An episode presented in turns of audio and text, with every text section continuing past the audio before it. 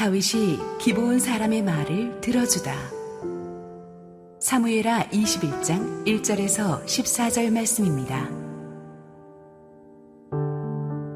다윗의 시대에 해를 거듭하여 3년 기근이 있으므로 다윗이 여호와 앞에 간구함에 여호와께서 이르시되 이는 사울과 피를 흘린 그의 집으로 말미암음이니 그가 기브온 사람을 죽였음이니라 하시니라. 기브온 사람은 이스라엘 족속이 아니요 그들은 아모리 사람 중에서 남은 자라. 이스라엘 족속들이 전에 그들에게 맹세하였거늘 사울이 이스라엘과 유다 족속을 위하여 열심히 있으므로 그들을 죽이고자 하였더라. 이에 왕이 기브온 사람을 불러 그들에게 물으니라. 다윗이 그들에게 묻되 내가 너희를 위하여 어떻게 하랴? 내가 어떻게 속죄하여야 너희가 여호와의 기업을 위하여 복을 빌겠느냐 하니. 기브온 사람이 그에게 대답하되 사울과 그의 집과 우리 사이의 문제는 은금에 있지 아니하오며 이스라엘 가운데에서 사람을 죽이는 문제도 우리에게 있지 아니하니이다 하니라. 왕이 이르되 너희가 말하는 대로 시행하리라.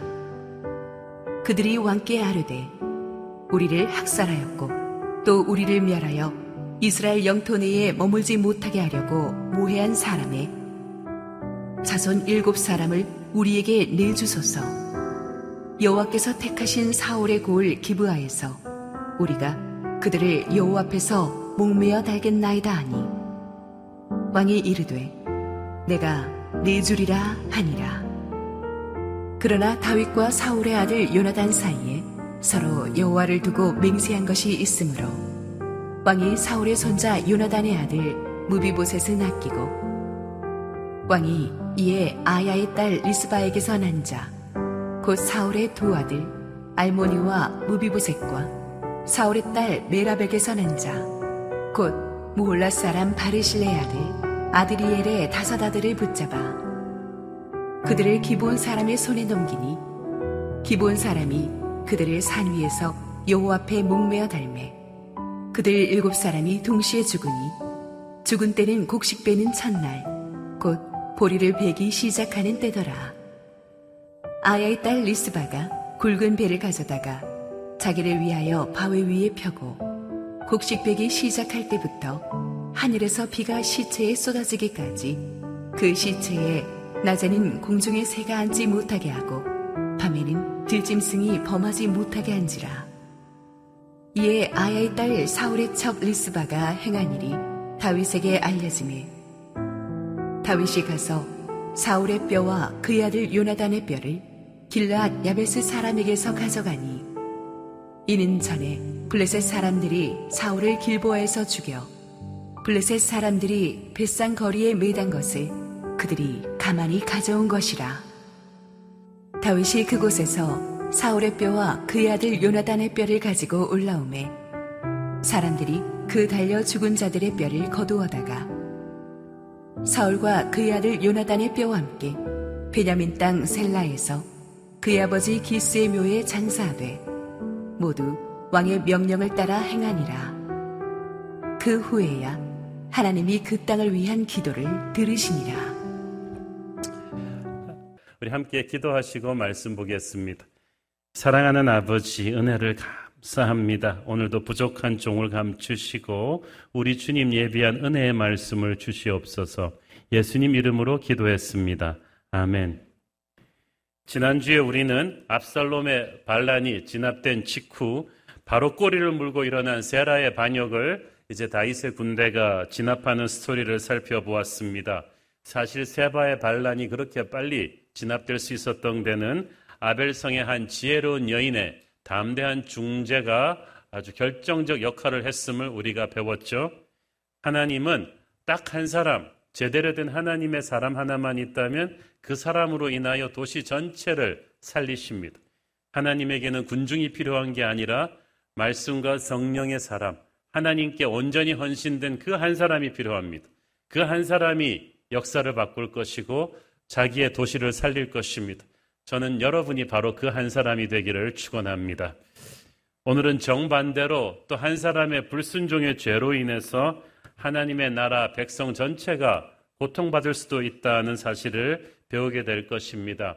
지금까지 우리는 사무엘 하에서 다윗이 유대 왕으로 등극하는 장면에서부터 시작해서 이 세바의 반란이 진압되기까지 비교적 역사적인 연대기 순서를 거쳐서 이렇게 살펴보았어요.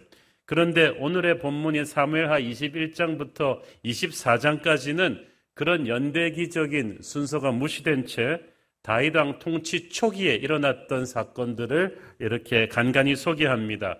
영적인 의미가 있기 때문에 이렇게 소개하는 것 같아요. 오늘의 본문의 기부원 사건이 그 대표적인 예입니다. 1절 읽습니다. 다윗의 시대에 해를 거듭하여 3년 기근이 있으므로 다윗이 여호와 앞에 간구함에 여호와께서 이르시되 이는 사울과 피를 흘린 그의 집으로 말미암음이니 그가 기브온 사람을 죽였음이니라 하시니라. 이스라엘은 그 당시 농경 목축 문화가 나라 경제의 주력 산업이었습니다.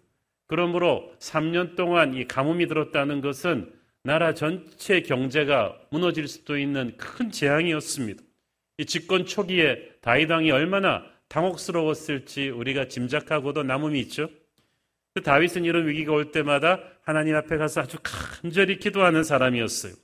1절에서 다윗이 하나님 여호와 앞에 간구했다는 말은 그냥 집에서 대충 기도했다는 말이 아니고 언약궤가 있는 여호와의 장막 하나님의 성소가 있는 곳으로 가서 기도하면서 이 기근의 영적인 원인을 찾아보고자 했다는 거예요. 하나님의 나라, 하나님의 백성에게 일어나는 눈에 보이는 재앙의 뒤에는 반드시 보이지 않는 영적인 원인이 있어요. 이것을 기도하는 사람에게 하나님은 보여주십니다. 하나님께서 다윗에게 그 영적 원인을 알려주셨죠. 사울과 피를 흘린 그의 집으로 말미암음이니 그가 기부온 사람을 죽였음이니라 하시니라.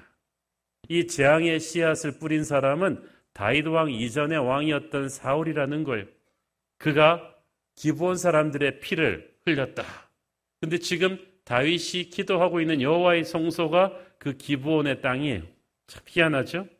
자, 기부온 사람들에 대해서는 역사적인 배경 설명이 조금 필요합니다. 2절 읽습니다. 기부온 사람은 이스라엘 족속이 아니요 그들은 아모리 사람 중에서 남은 자라 이스라엘 족속들이 전에 그들에게 맹세하였거늘 사울이 이스라엘과 유다 족속을 위하여 열심히 있으므로 그들을 죽이고자 하였더라. 이에 왕이 기부온 사람을 불러 그들에게 물으니라. 원래 기부온 사람들은 가나안 땅에 살고 있는 대표적인 일곱 민족, 그 중에서도 희위 족 속에 속한 사람들이었습니다. 그런데 그 당시 가나안 일곱 종속 전체를 통틀어서 사람들은 흔히 아모리 족속이라고 불렀습니다. 그랬기 때문에 아모리 사람 중에서 남은 자들, 살아남은 자들이라고 그들을 표현한 거예요.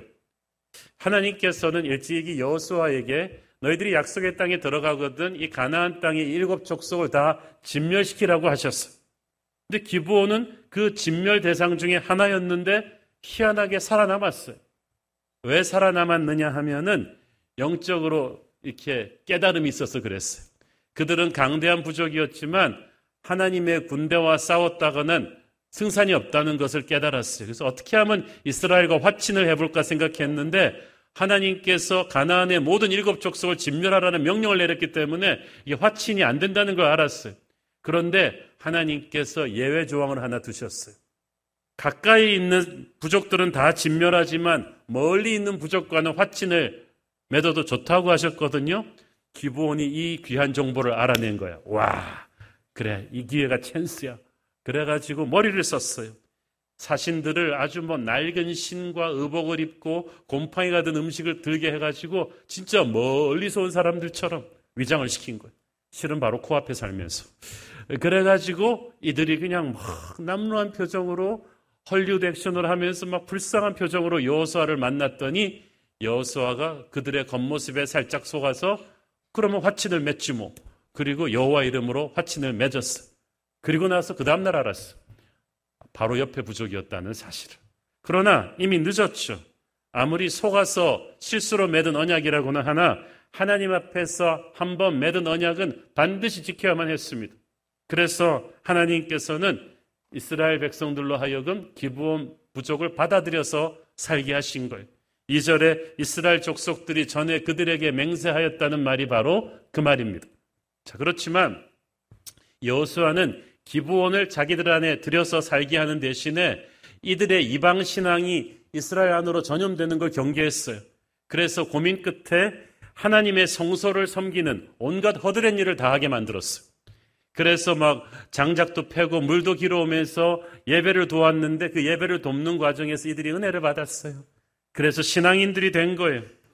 후에 기부원은 이스라엘의 예배를 관장하는 레이 지파의 성읍이 되었고 그 성읍이 베냐민 지파의 영토 안에 있게 된 거예요.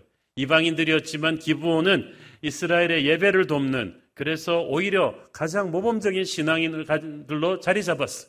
수백 년 동안 그렇게 평화롭게 공존하던 그들에게 벼락이 떨어진 거예요. 사울이 왕이 됐어요. 사울은 어떻게 했냐면 이스라엘과 유다 족속을 위하여 열심히 있으므로 그들을 죽이고자 하였더라. 그 말은 무슨 말이냐? 왕이 된 사울은 이스라엘을 순수한 단일 민족 국가를 만들겠다는 결심을 했던 것 같아요. 그래서 외부로는 이방 민족과 전쟁하면서 자기들 내부에 있는 이방인들도 막 솎아내려고 했는데 그 중에 대표적인 타겟이 베냐민 영토 안에 들어있던 기부원이었어. 그러나 아까 말씀드렸듯이 이미 수백 년 전에 이스라엘을 대표하는 여호수아가 하나님의 이름으로 그들을 반야다 주기로 언약했거든요. 그렇다면 하나님이 다시 명령하시기 전에는 절대로 이 언약을 깰 수가 없는 거예요. 그 언약을 깰 때는 하나, 하나님의 백성이 하나님과 맺은 언약을 깨면 공동체 전체가 대가를 치릅니다. 왜냐하면 이스라엘은 보통 나라가 아니라 하나님의 말씀으로 세워진 신정 국가거든요. 여기서는 하나님의 말씀에 순종하느냐 안 하느냐에 따라서 축복으로 갈 수도 있고 저주로 갈 수도 있어요. 이것이 얼마나 엄중한지 몰라요. 근데 사울이 이 언약의 엄중함을 모르고 함부로 이걸 깼기 때문에 하나님의 진노를 산 것입니다. 그리고 사울의 이런 만행을 보고서도 백성들은 자기 일 아니라고 수수방관했기 때문에 다윗 시대에 와서 하나님께서 나라 전체에 재앙을 내리신 거죠. 자, 인간은 항상 자기보다 약한 존재에게 상처 주기 쉽습니다. 그런데 하나님께서는 구약 성경 곳곳에서 말씀하셨어요. 힘이 있는 자가 힘 없는 자를 부당하게 핍박할 때 내가 결코 그것을 좌시하지 않겠다고 하셨어요. 힘 없는 자란 돈도 없고 백도 없고 그래서 하나님 밖에는 호소할 데가 없는 사람들을 말합니다. 그런데 하나님께서 내가 그들의 아버지가 되겠다고 하셨어요. 고아와 과부와 나그네들을 핍박하지 마라. 내가 그들의 부르짖음을 듣고 하늘 문을 닫을 것이라고 하셨어요. 남편들은 아내의 눈에 눈물이 흘리게 하지 말고 부모는 자녀를 노엽게 하지 말고 가진 자는 돈 없는 자들을 착취하지 마라. 내가 그들의 눈물을 헤아릴 것이라고 하셨어요. 만약에 사울이 이렇게 명명백백하게 주신 모세의 율법을 하나님의 말씀을 잘 묵상하는 사람이었더라면 결코 이런 우매한 잘못을 범하진 않았을 거예요. 그런데 힘을 가졌다고 그는 이성을 잃었어요. 권력이든 돈이든 힘을 쥔 자들은 항상 그 힘을 가지고 함부로 휘두르려고 해요. 그런데 그 힘은 하나님의 뜻을 행하라고 주신 힘이지 그렇게 함부로 휘두르라고 주신 힘이 아니거든요. 특히 하나님 나라의 왕으로 세워진 자는 결코 그렇게 살아서는 안 되었습니다. 모든 것을 하나님의 말씀의 boundary 안에서 행해야 됐는데 사울이 그 선을 넘어버린 것이고 하나님은 거기에 진노하셨습니다. 5절에 보니까 사울이 기브온 사람을 학살하였고 멸하여 이스라엘 영토 내에 머물지 못하게 하려 했다고 했습니다. 그것은 한두 명 죽인 게 아니라는 거죠. 아예 그냥 씨를 말리려고 보이는 족족 잡아 죽이거나 추방시키거나 했던 거예요. 수많은 기부원 사람들이 죽임당하고 살아남은 일부는 간신히 목숨만 건진 채로 외국으로 도망가야만 했어요. 마치 2차 대전 때 히틀러의 유대인 학살과 비슷하다고 보면 될 것입니다. 히틀러는 순수 게르만족 혈통을 보존해야 한다고 하면서 얼마나 많은 유대인들을 학살하고 구금하고 추방했는지 모릅니다. 그러면서 게르만 민족을 순수성을 위해서 나라를 위한다는 애국심에 호소했습니다.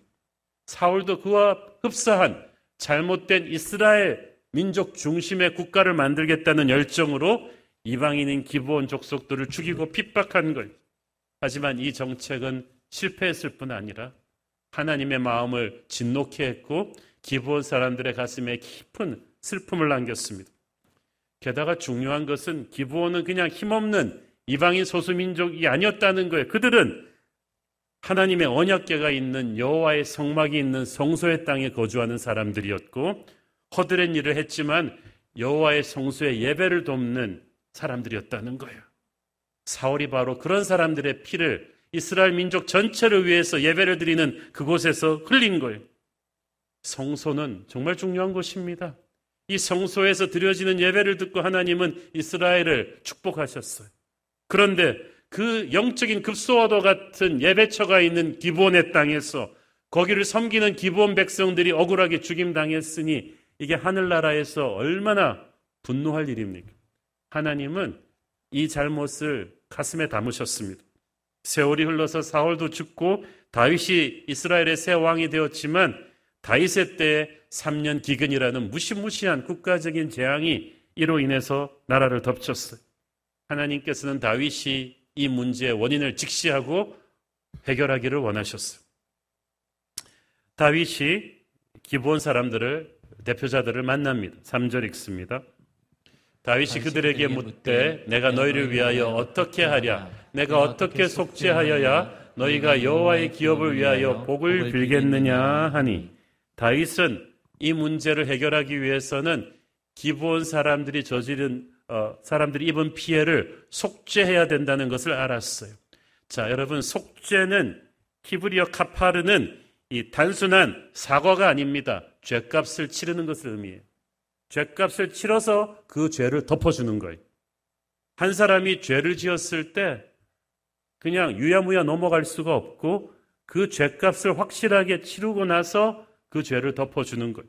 예수님이 우리의 죄를 속죄해 주었다는 것도 주님의 보혈로 우리의 죄값을 치르고 우리의 죄를 하나님 앞에 덮었다는 뜻이에요. 속죄 이거 가볍지 않습니다. 마찬가지로 다윗은 억울하게 죽임당한 기부온 사람들의 부르짖음이 하나님께 상달되어서 이런 재앙이 왔다는 걸 알았어요. 이 문제를 해결하기 위해서는 기부원과 화해해야 되는데 그러기 위해서는 속죄가 필요해요. 그래야 하나님이 잠겼던 하늘의 문을 다시 열어주실 것입니다. 우리는 여기서 하나님의 공동체에서 약자라고 해서 이유 없는 상처와 분노와 피해를 받고 있는 상태에서는 결코 하나님의 공동체가 제대로 평안할 수가 없다는 것을 알 수가 있죠.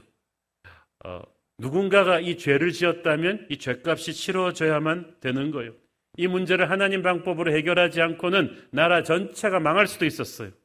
그래서 하나님께서는 이 문제의 원인이 전임 사울 왕이 저지른 기본 학살 때문임을 알려주셨어요. 다윗은 이미 진상조사를 다 끝냈습니다. 이제 당사자인 기부원 대표자들을 통해서 속죄를 어떻게 받고 싶은가를 물었습니다. 4절 읽습니다. 기부원 사람이 그에게 대답하되 사울과 그의 집과 우리 사이의 문제는 은금에 있지 아니하오며 이스라엘 가운데에서 사람을 죽이는 문제도 우리에게 있지 아니하나이다 하니라 왕이 이르되 너희가 말하는 대로 시행하리라 당시 살인죄에 대한 속죄 방법은 두 가지. 하나는 속전을 돈으로 지불하는 것이고 다른 하나는 살인자들을 가해자들을 죽임으로써 자기 피로 죄값을 지불하게 하는 것입니다. 기부원 대표자들이 후자를 택한 거예요. 우리는 은금은 필요가 없다. 가해자인 사울 일족의 피를 원한다는 거예요. 문제는 그들이 이스라엘에 속한 이방 족속이니까 이것을 집행할 수가 없고 왕의 허락이 필요했다는 것입니다. 그래서 이제 왕이 이걸 제가해 주죠. 5절 6절 읽습니다. 그들이 왕께 아뢰되 우리를 학살하였고 또 우리를 멸하여 이스라엘 영토 내에 머물지 못하게 하려고 모해한 사람의 자손 일곱 사람을 우리에게 내주소서 여호와께서 택하신 사울의 고을 기브아에서 우리가 그들을 여호와 앞에서 목매어 달겠나이다 하니 왕이 이르되 내가 내주리라 하니라. 아까 말씀드렸듯이 사울은 엄청나게 많은 기부원 백성들을 학살했습니다. 추방했습니다. 이것이 사울의 집권 기간 내내 자행되었으니 얼마나 사람들의 공포와 고통이 컸겠습니까? 그런데 당사자 사울이 이미 죽었기 때문에 사울의 자손 일곱 사람을 대신 속죄 제물로 내어달라고 합니다. 사울의 고향인 기부아에서 그들을 죽여서 매달므로써 사울의 범죄에 주도적인 역할을 했던 모든 사람들이 듣고 보고 경종을 울리게 함이었어요. 사실 제대로 하려면은 그 가해자들 전부를 죽여야죠. 그렇지만 기부원은 제한된 복수를 합니다. 일곱 명은 어, 완전 숫자예요. 대표성을 가집니다. 사울과 함께 이걸 했던 사람들의 대표성을 가진 일곱 명만 그 피를 받음으로써 이 문제를 가름하겠다는 거예요. 다윗이 이를 허락했습니다. 여기서 우리는 진짜 죄의 값은 사망입니다. 피 흘림이 없이는 죄사함이 없다는 것을 알 수가 있죠. 그래서 우리가 받은 용서의 은혜가 큰 겁니다. 하나님께서는 죄를 범에 마땅한 우리에게 진노를 내리지 않으시고 우리 대신 예수 그리스도가 십자가에 매달려 돌아가시게 하셔서 죄의 값을 치르게 하셨어요. 그래서 저와 여러분이 구원받은 거예요. 은혜가 공짜라고 해서 이걸 당연시 여기지 마세요. 하나님은 가장 값비싼 속죄의 제물을 내어놓으신 거예요. 얼마나 감사한지 모르겠어요. 자, 한 가지 미스터리는 사울이 저지른 문제를 왜 다윗이 해결해야 되는가? 죄는 사울이 지었는데 왜 다윗의 시대에 와서 3년이나 되는 가뭄이 밀어닥쳤는가? 사울이 뿌린 씨는 사울의 때에 거두는 게 맞지 않는가라고 생각할 수가 있죠. 그것은 정확한 답은 천국에 가서 주님께 직접 물어봐야 할 것 같습니다만은 우리가 역사 속에 서로 연결된 존재로 하나님이 만드셨어요. 아브라함의 하나님, 야곱의 하나님, 이삭의 하나님을 얘기하잖아요. 그 말은 다른 시대에 살았어도 그들이 모두 연결되어 있는 존재라는 거예요. 그래서 우리는 조상들이 뿌린 씨앗을 우리가 거두게 되고 우리가 뿌린 씨앗을 후손이 거둡니다. 믿음의 경주에서 우리는 바톤을 받아가지고 열심히 뛰어서 그 다음 세대에게 넘겨주는 거예요. 자, 그런데 우리는 축복도 거두지만 조상들이 잘못했을 때는 아, 이런 오늘의 케이스처럼 재앙도 거두게 돼요. 그런데 우리는 축복을 거둘 때는 우리 잘나서 된 줄 알아요. 뭐 당연하게. 재앙을 거둘 때만 조상 탓을 합니다. 이 그러면서 막 사울 때문에. 그런데 여러분 그걸 공정하게 생각해야 돼요. 우리도 보세요. 우리가 이렇게 잘 사는 것은 대한민국 이렇게 잘 사는 것은 우리 국제시장 세대, 우리 부모님 세대가 전쟁의 폐허를 딛고 일어나도록 허리띠를 졸라매고 절약하고 열심히 일하셔서 이 경제 부흥을 이뤄서 우리에게 물려준 거예요. 그래서 우리가 땀 흘리지 않은 대가로 누리는 게 많잖아요. 그렇지만 또 우리 부모 세대님들은 지역 감정과 빈부 갈등과 노사 갈등과 환경 파괴 같은 것도 물려주셨어요. 섞어서 물려주셨어요. 그런 축복과 저주를 우리는 그렇게 다 섞어서 받았고 아마 우리도 구손들에게 그렇게 하겠죠. 그러니까 불평하지 말고 어, 플러스 마이너스 하면은 공평합니다. 이제 우리는 우리에게 주어진 사명을 감당하면 되는 거예요. 다윗이 그랬어요. 다윗이 입이 이만큼 나와가지고 이씨, 난 잘못한 것도 아닌데 왜 사울이 저지른 죄 때문에 뒷수습을 내가 해야 돼 이렇게 불평하지 않았어요. 이제는 자기가 왕이기 때문에 하나님이 이 문제를 해결하려고 이때 자기를 왕으로 세우셨음을 알았어요. 이것이 자신이 져야 될 왕관의 무게임을 알았습니다. 우리도요, 전임 정권한테 자꾸 떠밀면 안 돼요. 지금 그 자리에 당신을 올려놓으셨다면 이제 여러분의 책임이에요. 또 어떻게 보면 다윗이니까 다윗이라서 이 문제를 하나님이 맡기셨는지도 모르겠습니다. 다윗이 해결할 수 있거든요. 로마서에 보면 첫 번째 아담이 저지른 죄를 두 번째 아담인 예수님께서 오셔서 십자가에서 해결하십니다. 하나님을 거역한 사울이 저지른 죄는 하나님의 사람 다윗만이 해결할 수 있는 거예요. 그래서 하나님이 다윗에게 맡기셨어요. 여러분, 하나님이 여러분에게 어떤 문제를 맡기셨을 때 하나님이 여러분을 미워서 맡기시는 게 아니라 여러분이 해결할 수 있기 때문에 믿고 맡기신 거예요. 또 한 가지 오늘의 본문이 우리를 좀 당혹스럽게 하는 것은 사울의 죄 때문에 죄 없는 자손들을 죽이는 것 같은 부모죄로 자식을 처벌하는 연자죄를 말하고 있는 것 같잖아요. 그런데 성경은 구약의 율법에 보면은 부모의 죄로 자식을 죽이지 않는다고 했어. 근데 오늘의 본문은 연자제 같단 말이에요. 이 아이러니를 우리는 어떻게 해석해야 합니까? 오늘의 본문 1절 말씀을 보면 하나님께서는 이 기근이 사울과 피를 흘린 그의 집으로 말미암은 것이라고 했어요. 그 말은 사울 혼자 기본 학살을 한 게 아니라는 거예요. 사울의 아들들도 손주들도 같이 했음을 알 수가 있습니다. 마치 히틀러가 유대인 학살을 할 때가 앞장섰던 게 히틀러의 집안 친척인 히물러였던 것처럼 사울 일가가 다 같이 여기에 동참한 걸. 그러므로 이들은 아버지 죄 때문에 죽는 무고한 사람들이 아니라 같이 기부원 학살에 동참했던 가해자들이었어요. 그 가해자들 중에서도 일곱 명만 대표성을 가지고 처단한 것입니다. 자, 다윗은 이스라엘의 절대 권력자예요. 기부원 사람들은 힘없는 이방인 소수민족이었어요. 그렇지만 하나님은 다윗에게 그들의 억울한 사연을 들어주라고 하셨어요. 그 아무것도 아닌 소수민족을 핍박했기 때문에 이스라엘 전체가 고난을 받는다고 알려주셨어요. 그리고 그들에게 사울의 집안을 일방적으로 용서하라고 하지도 않았어요. 그들이 요구한 제한된 복수를 받아들였습니다. 이것은 피 흘림이 있어야 죄사함이 있다는 성경의 원칙이죠. 또 우리가 본문 보면서 그런 오해할 수도 있어요. 야, 혹시 다윗이 이것을 핑계로 사울에게 정치 보복한 거 아니야? 사울 집안에?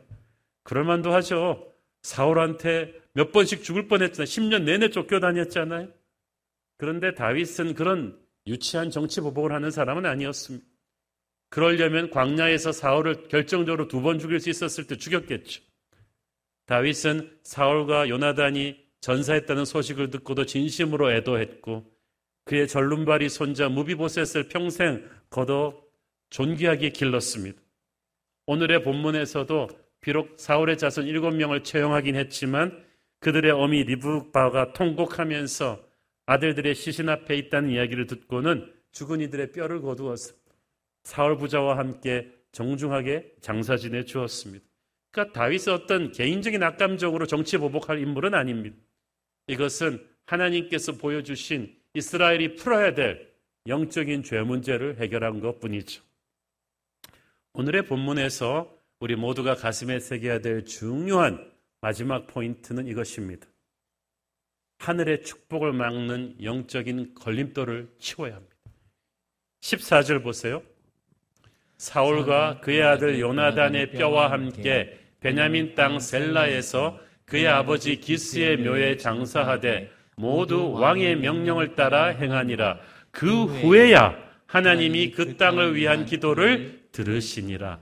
그 후에야, 그 후에야. 뭘 한 후에야? 하나님의 방법대로 이 영적인 암덩어리를 그들이 지은 죄의 문제를 해결한 뒤에 속죄의 피가 흘려진 뒤에야 그러니 회개와 속죄의 행위가 있은 뒤에야 기도의 응어리가 터진 거예요. 그러니까 금식기도 철야기도 한다고 되는 일이 아니에요. 영적인 걸림돌을 치워야 돼요. 그래야 하늘문이 열리는 거예요. 어찌 보면 이 기부원 문제는 그냥 이스라엘 내에 있는 수많은 이방인 소수민족 중에 하나의 문제로 이스라엘 사람들이 별로 대수롭지 않게 생각하던 문제일 수도 있어요. 그러나 하나님의 눈에 보기에는 이건 큰 문제예요. 이들이 힘없는 이방인 족속이라 할지라도 하나님의 언약으로 보호받는 사람들이고 하나님의 예배처를 섬기는 수백 년 동안 섬겼던 예배의 드렸다는 말이에요. 그리고 그 예배 땅이에요. 거기에 죄 없는 피가 흘려진 것은 하나님에게는 무지무지하게 큰 문제인데 이스라엘이 영적으로 타락했었기 때문에 하나님에게 큰 죄를 지어놓고도 깨닫지 못한 것 뿐이에요. 근데 이것을 깨달을 수 있는 다윗 왕 때에 돼서야 하나님이 그 문제를 보여주셨죠. 여러분, 하나님께서 중요하게 생각하는 것을 중요하게 생각해야 됩니다. 우리 눈에 보기에는 별 문제 아닌 것 같아도 하나님 보시기에 아주 심각한 문제가 있거든요. 이거를 우리가 심각하게 다루어야 하늘의 문이 열리는 거야. 이걸 간파하는 영적인 분별력은 다윗 같은 기도의 사람만이 할 수 있는 거죠. 여러분, 여러분의 인생에 이스라엘을 꽉 막고 있는 3년 기근처럼 농사도 많이 해봤고 열심히 노력은 했겠지만 안 풀리는 거예요. 여러분의 가정에도 개인에도 교회에도 나라에도 뭔가가 지금 꽉 막혀 있는 게 있단 말이에요. 철학기도 금식기도 한다고 되는 게 아니라 뭔가 하나님과 우리 사이에 영적인 걸림돌이 있어. 무제한 기부원의 피가 흘려져 있단 말이에요. 구절을 보니까 사울의 일곱 자손들을 하나님 앞에 목며 달았을 때가 곡식 빼는 첫날 보리를 베기 시작하는 때였다고 했어요. 이것은 추수 때를 말합니다. 3년 기근이 들었는데 추수 때 뭐 거둘 게 뭐가 있겠어요? 그러니까 오히려 더 힘들었겠죠, 마음은. 추수 때인데 거둘 게 없으니까. 그런데 이때 속죄의 피를 제대로 흘리고 나니까 그때부터 하늘 문이 열려서 비가 떨어졌을 거예요. 이것은 14절에 그 후에야 하나님이 그 땅을 위한 기도, 비를 달라는 기도를 들으셨다와 연결되는 말씀입니다. 사랑하는 여러분, 여러분 인생에 여러분이 모르는 영적인 암덩어리 같은 반드시 치워야 되는 기본 문제가 있습니까? 오늘 하나님이 알려주시기를 바랍니다. 대소롭지 않게 생각했던 것, 자백하지 않고 드러내지 않고 좀 찝찝하게 하지만 방치되었던 그 문제가 바로 여러분의 영적인 혀를 누르고 있었어요. 하늘의 문을 닫고 있었단 말이에요. 얼마나 여러분 답답한 일입니까? 이사야서 59장 1절 3절을 봅니다. 여호와의 손이 짧아 구원하지 못하심도 아니요 귀가 둔하여 듣지 못하심도 아니라 오직 너희 죄악이 너희와 너희 하나님 사이를 갈라놓았고 너희 죄가 그의 얼굴을 가리워서 너희에게서 듣지 않으시게 함이니라 이는 너희 손이 피해 너희 손가락이 죄악에 더러워졌으며 너희 입술은 거짓을 말하며 너희 혀는 악독을 내미라. 와. 여러분, 쓰레기가 담겨 있는 컵을 자식이 들고 와서 물 달라 그러면 그냥 물 부어주는 부모가 있습니까?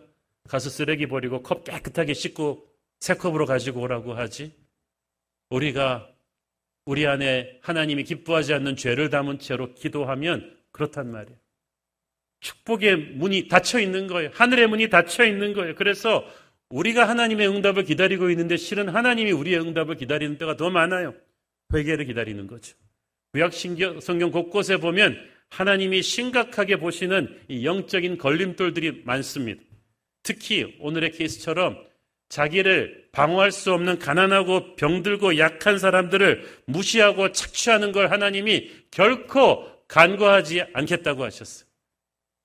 네가 부자건 권력이 있건 간에 그 힘을 바탕으로 해서 가난한 자들을 업수히 여기면 하늘 문을 닫을 거라고 했어요. 우상 숭배하는 거 가만두지 않겠다고 했어요. 교회 다니면서 자식들 시집 장가 보낼 때 사주팔자 따지고 궁합 따지고 점 보는 분들 많죠. 전부 다 우상 숭배에 걸리는 거예요. 교회 다니면서도 돈 욕심 때문에 형제끼리 싸우고 반목하고 고소하고 이거 전부 다 돈이라는 우상 섬기는 거예요. 결혼한 사람이나 결혼하지 않은 사람들 한국 남자들 얼마나 음란합니까? 교회 다니면서도 얼마나 음란합니까? 이것도 기부원의 죄죠. 이런 여러 가지 죄들을 방치해 놓고 우리가 아무리 기도해도 하늘의 문은 닫힌다는 거예요. 열리지가 않는다는 거예요. 절절한 회개만이 예수님의 보혈의 은혜를 여러분 위에 덮을 것이고 그래야 하늘 문이 뚫립니다. 하나님께서는 얼마나 우리에게 이 회개를 기다리고 계십니까? 너희는 마치 내가 침묵하고 응답하지 않는 것처럼 말하는데 지금 응답해야 될 사람은 내가 아니고 바로 너다. 내가 너를 축복하고 너의 길을 열어주기를 원한다면 너희들의 손에서 피를 지워라. 네가 저지른 그 죄를 기부원의 죄를 회개해라. 그래야지 내가 너희를 축복할 것이다. 우리가 회개해야 돼요. 회개를 해야 이 영적인 걸림돌이 치워지고 그래야 하늘의 문이 열리고 하나님의 응답이 폭포수처럼 쏟아부어지는 것입니다. 지금 우리 개인뿐 아니라 우리 가정, 이 나라가 3년의 이유를 알 수 없는 기근처럼 어딘가가 꽉 막혀 있어요. 이건 코로나 때문만은 아니에요. 이 나라가 지금 어딘가가 지금 꽉 막혀 있어. 정치, 경제, 교육 지금 한 발자국도 못 나가고 있는 이유가 있, 있는 것 같아. 잘 되는 것 같은데 아니. 이 나라를 덮고 있는 어떤 죄가 있어요. 이것을 한국 교회가 대표로 회개를 해야 됩니다. 하나님 앞에서 절절히 회개해야 돼요. 우리가 영적으로 깨어서 기도하면 우리가 회개해야 될 기부원의 죄들을 하나님이 보여주실 것이고 그러면 그것을 예수님의 보혈로 우리가 회개하며 덮어야 됩니다. 그때 하나님께서 들으시고 이 땅의 황무함을 고쳐주실 것입니다. 그때 부흥의 불길이 다시 솟아오를 것이고 그때 성령의 바람이 새롭게 불어와 이 나라 이민족을 다시 거룩한 코리아로 열방을 선교할 수 있는 그런 나라로 세우실 줄로 믿습니다. 기도하겠습니다. 하나님 은혜를 감사합니다. 이 땅이 다윗 시대 3년 기근처럼 모든 것이 너무나 목마릅니다. 하나님, 이 민족이 하나님 앞에 회개할 죄가 있습니다. 기부원의 문제처럼 한국 교회가 회개할 죄가 있는데 우리가 영적으로 분별하고 회개하게 하여 주옵소서. 그래서 하나님이 예비하신 축복의 물고를 트게 하여 주옵소서. 예수님 이름으로 기도했습니다. 아멘.